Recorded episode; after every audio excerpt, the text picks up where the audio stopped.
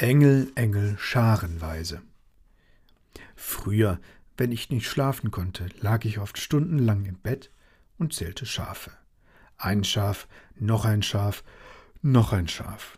In den schlaflosen Nächten meines bisherigen Lebens habe ich wohl tausende, abertausende Schafe gezählt, den halben Schafbestand dieser Erde. Um einschlafen zu können, endlich einschlafen zu können nach einem stressreichen Tag. Jetzt habe ich Internetanschluss und vertreibe mir die schlaflosen Nächte vor dem Computerbildschirm.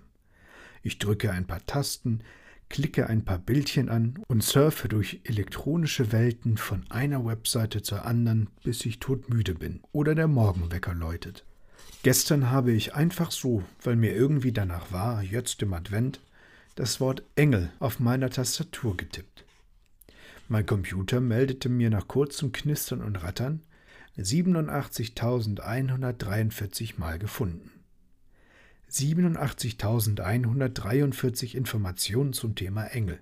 Ich frohlockte mitten in meiner schlaflosen Nacht und machte mich sofort auf die Reise zu meinem ersten Engel. Mein erster Engel. Engel, Edwin, las ich, als die entsprechende Infoseite am Bildschirm aufleuchtete.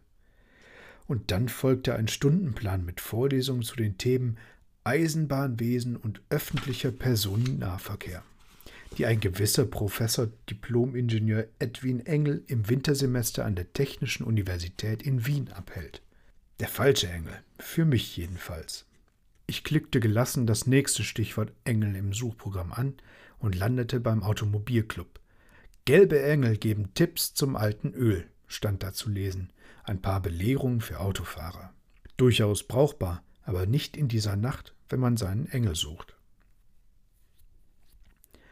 Auf der Homepage des Gasthauses Zum Engel in Wiesbaden flatterten dickliche Engel wie Fledermäuse kreuz und quer über den Computerbildschirm, während der Bestand an freien Zimmern und die Speisekarte für die Weihnachtszeit aufgelistet wurden.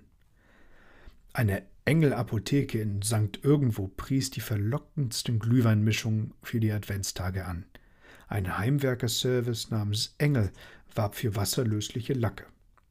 Mit jedem Tastendruck, mit jedem Klickgeräusch holte ich einen neuen Engel auf meinen Monitor. Dann kam die Rubrik Schlager und Volksmusik. Oh Gott. Da wimmelte es nur so von Engeln. Engel, Engel, scharenweise.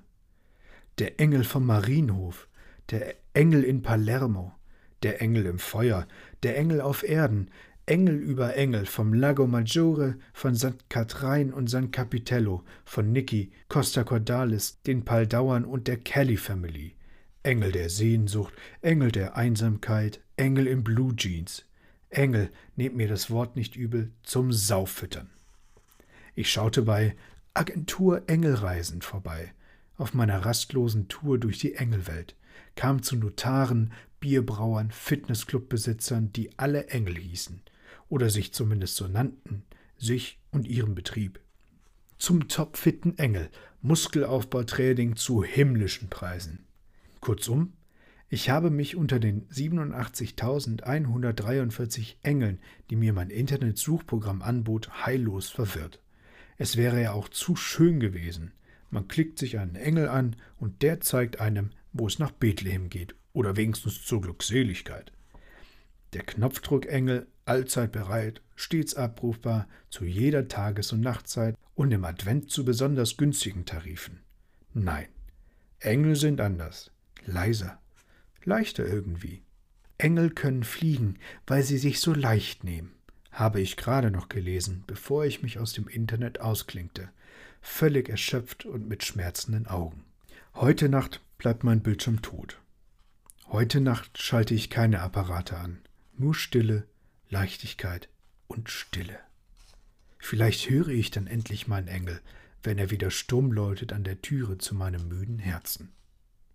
Und Stille ist doch auch, was die Adventszeit besonders macht. Genießt die Zeit, ob alleine still oder im Kreis eurer Familie.